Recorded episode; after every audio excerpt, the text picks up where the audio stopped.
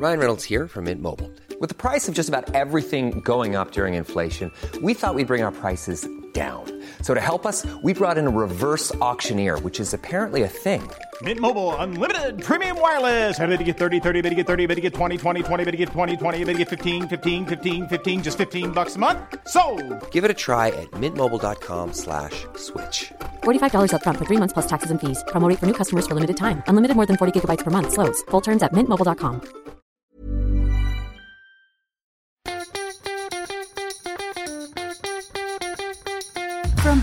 Studios, the AusBiz COB is the key stuff you need to know about the day in business and finance. Good afternoon. Welcome to the COB. It is the 3rd of December. I'm Nadine Blayney. As usual, here with David Scott. Scotty, good day? It was a great day, particularly if you're a Fortescue shareholder. Oh uh, my we'll, we'll get to that in a moment. But uh, yeah, it's an amazing, uh, amazing rally we saw on those iron ore miners. But it has been a good day nonetheless. Yeah, well, let's just stick with the iron ore miners then, shall we? Because Fortescue Metals up by 13% to end the session, $20.65. I know that we saw iron ore prices lifting to near seven year highs.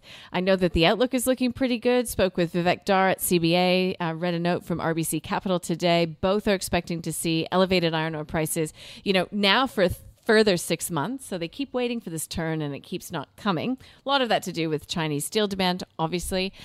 Uh, but yeah, like does the move in iron ore justify the price action we've seen in the likes of, say, Fortescue or BHP? Well, for a start, you can't argue with the market, so the market is right until proven otherwise. But I don't think so. I think there is serious FOMO going on. Just like when uh, people were talking about the demise of Fortescue about five years ago, saying that it was going to be, you know, uh, bankrupted uh, and it was going to default on its US dollar, uh, no bonds. Uh, I think that uh, sentiment may be overshooting a little bit to the optimistic side on this occasion. Yes, there's so many positives out there at the moment, but uh, a lot of them are short to medium term in focus. And uh, I know that the, uh, that the share prices and earnings are leveraged to what happens in spot price movements, but uh, to go and push Fortescue up 13% on a day when there was no follow through buying in Chinese futures, I've got to add as well, I found that uh, quite surprising. So, look, each their own, but uh, when you look at the longer term outlook for iron ore, the risks are clearly to the downside, not to the upside with prices. Hey, um, if you'd like to catch up with that interview with Vivek Dhar, so he talks about the two indicators that he watches most closely coming from China to tell him when we may see that turn in iron ore prices. Um, you can do so. It's on our website. I just double checked myself. It's under the title Activate Surge Mode for Iron Ore. And uh, you can also search for Vivek and it comes up automatically. That is how wonderful the little AusBiz website is. But I'm sure you guys all know that. So I think it's worthwhile taking a listen to that just so that you know what you're looking out for, those, those signals for when we might see some heat coming out of this iron ore price. Um, Look, uh, the banks not having a great session. Macquarie making a mammoth buy in the U.S., so really establishing and solidifying its presence there in terms of asset management, investment management, and um, also, I guess, diversifying its stream of income there from, uh, you know, obviously a more diversified income stream. Uh, the share price you know, it's up by a quarter percent on the days that the rest of the market was down. I mean, I think it takes some more time for the market to digest a buy of this magnitude, which was over $2 billion Australian. Yeah, we'll see what the brokers have to say about tomorrow. I think it's going to be one of those ones where uh, it's going to be like going to put the finger up and then see which way we want to go. Someone's going to see it as bullish, some will be bearish. We'll see if there's any broker moves and see if there's a reaction tomorrow. Because no, a quarter of a percent doesn't really feel like it's so no probably justified given the scale of the purchase that was made. Yeah, so we've got Whitehaven Coal doing really well today, up by 9%. Mineral Resources. Kogan, it made a purchase of Mighty Ape. We've all been talking in the newsroom. It's a, it's a pretty good name. I hope they keep it for that New Zealand business. Um, but yeah, it's an online retailer that it, it says will establish its presence in, or solidify, I suppose, grow its presence in New Zealand. And so the market clearly seeing something in that that it likes. And on the flip side, just to get the stock conversation under the belt. We've got Mesoblast giving up some of the big gains that it saw on news that the FDA had um, is, is moving quite quickly when in terms of its treatment for that respiratory disease. It was down by about three and a half percent. Car sales, as well as AMP and WiseTech Global, it did reiterate its guidance, but it had already done so. It did hold a virtual investor day today. While we are on stock specific, Scotty, let's motor on right to the stock of the day. Stock of the day, uh, speaking of Kogan, I could have done a better segue, was mydeal.com.au. So it's an online retailer. Um, let's listen in. It just listed actually recently. Let's listen in to what um, Henry Jennings from Marcus Today and Andrew Wielandt from DP Wealth had to say about this one is that baby Temple and Webster thing. So I guess in some respects, it's kind of easy to make some sort of comparisons in terms of, you know, you can see the timeline of how Temple, Temple and Webster is a 1.1 billion dollar company. My deal is, I think, around 340 odd million dollars. So you can kind of see the timeline as things go. It seemed to be a pretty reasonable update they uh, revealed this morning, um, although the share price hasn't gone anywhere on the back of it really. Um, but um, it's, it's, it's, it's a pretty good update. But it does look, when you look at Temple and Webster, uh, maybe it's a little bit on the expensive side just in the short term, and maybe we need to see some more runs on the board. But this is certainly a step in the right direction. But we also sort of need to remember that this is sort of online shopping's time in the sun, if I can put it that way as well, uh, between lockdowns and COVID and all that sort of stuff uh, massive amounts of stimulus passing through the economy. Look, overall, I, I, couldn't bring myself to buy at this stage, apart from the fact that it's only been going for sort of six weeks from an ASX perspective. So, you know, we, as you said, it's been quite volatile even that short period of time. So, from my one, it looks interesting, but it's certainly a, a watch and see for the time being. And that was Andrew Wielandt from DP Wealth Advisory talking about my deal. Both of the guys saying, look, watch and wait. It's just early days for this online retailer. Um, well, it's an early day on the boards for Booktopia. Listing today. Uh, BKG is the ticker code there. So it's early days on the boards, but not, uh, you know, early part of the journey for this company. It has been around for quite some time. They were going to list next year, but they pulled it forward because of this massive surge of e-commerce demand through the pandemic. Looking at automating warehouses, uh, looking at selling up to 60,000 books a day. Scotty, do you pick up physical books and read them?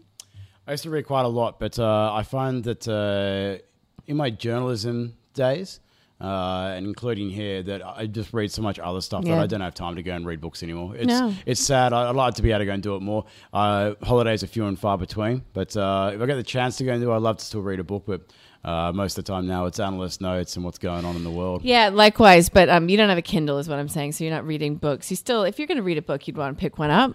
You 100% want to go and have one where it's physically in your hand rather than a Kindle. Yeah, well, then 60,000 per day uh, is the target there. And uh, Booktopia, we spoke with the CEO, Tony Nash, a little bit earlier on. You can listen to that uh, via the show notes. Um, we are also, I suppose, talking continually about this value versus growth debate. We had a three stocks four um, from DNR Capital, Jamie Nichol, and that's in the show notes as well. But yeah, we continue to talk about this great rotation that's going on, but more and more, you know, perhaps there's a place for both. Perhaps you don't have to sacrifice one for the other.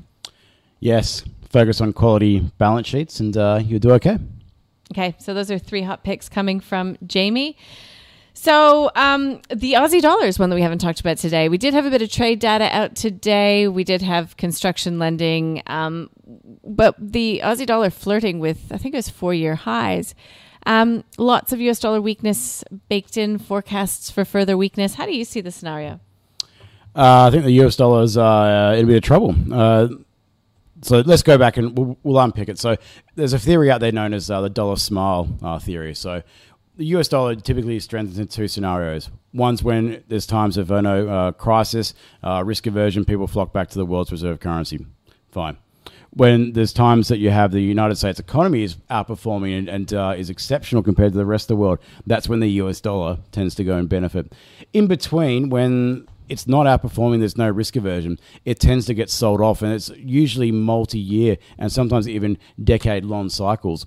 Uh, and we're only just coming off you know, uh, several like multi year highs that the other dollar index hit only a couple of years back. So looking at technically, it looks pretty vulnerable. Fundamentally, it looks very vulnerable as well.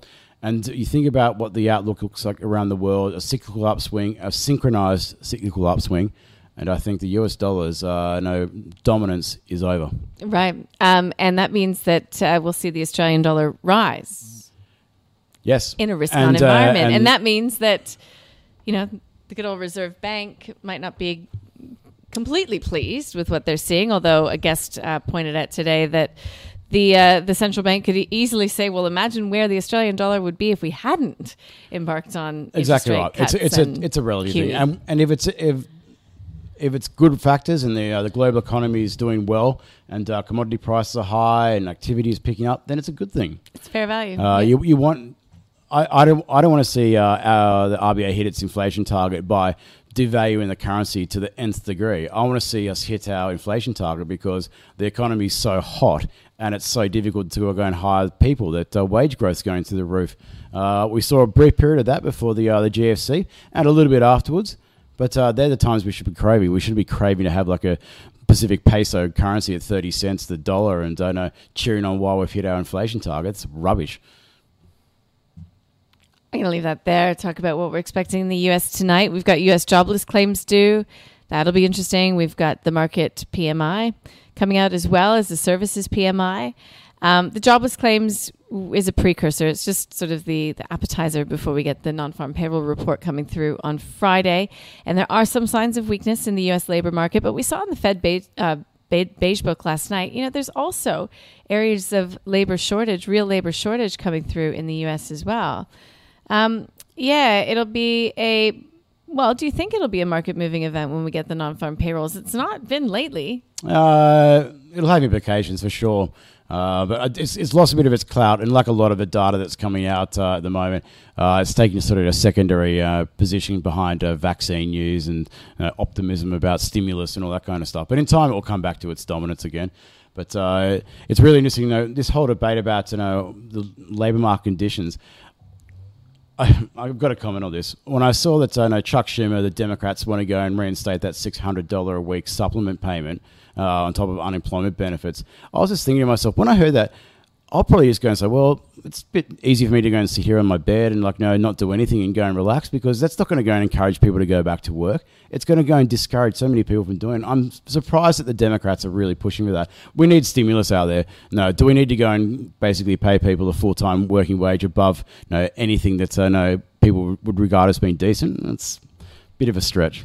Okay, we'll be speaking about all that with Ira Epstein from uh, Linen Associates at 8.30 in the morning. Chris Conway from Marcus Today always gives us a buy, hold, sell at 9.30 a.m. on a Friday. He's pretty solid about that.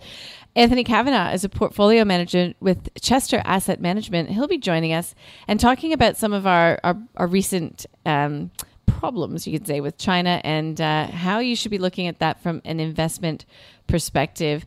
Look, the day continues. We've got June Junbei Liu from Tribeca and Adam Dawes from Shaw and Partners on the call. I hope you can join us for that.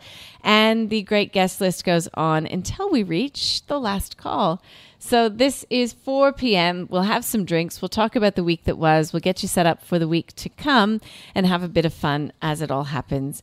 Hey, listen, we're both running on empty today for some reason, Scotty. I do hope you've enjoyed listening to the podcast. Uh, we will get back in fine form tomorrow. Listen, Scotty, let's go home, have a bit of a rest, come back guns blazing tomorrow. Yeah, I feel like I should go have an Australian wine. Anyway, hooroo until tomorrow. Cheers to that.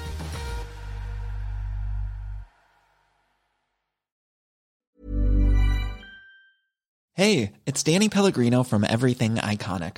Ready to upgrade your style game without blowing your budget? Check out Quince. They've got all the good stuff shirts and polos, activewear, and fine leather goods, all at 50 to 80% less than other high end brands. And the best part? They're all about safe, ethical, and responsible manufacturing. Get that luxury vibe without the luxury price tag. Hit up quince.com slash upgrade for free shipping and 365 day returns on your next order. That's quince.com slash upgrade.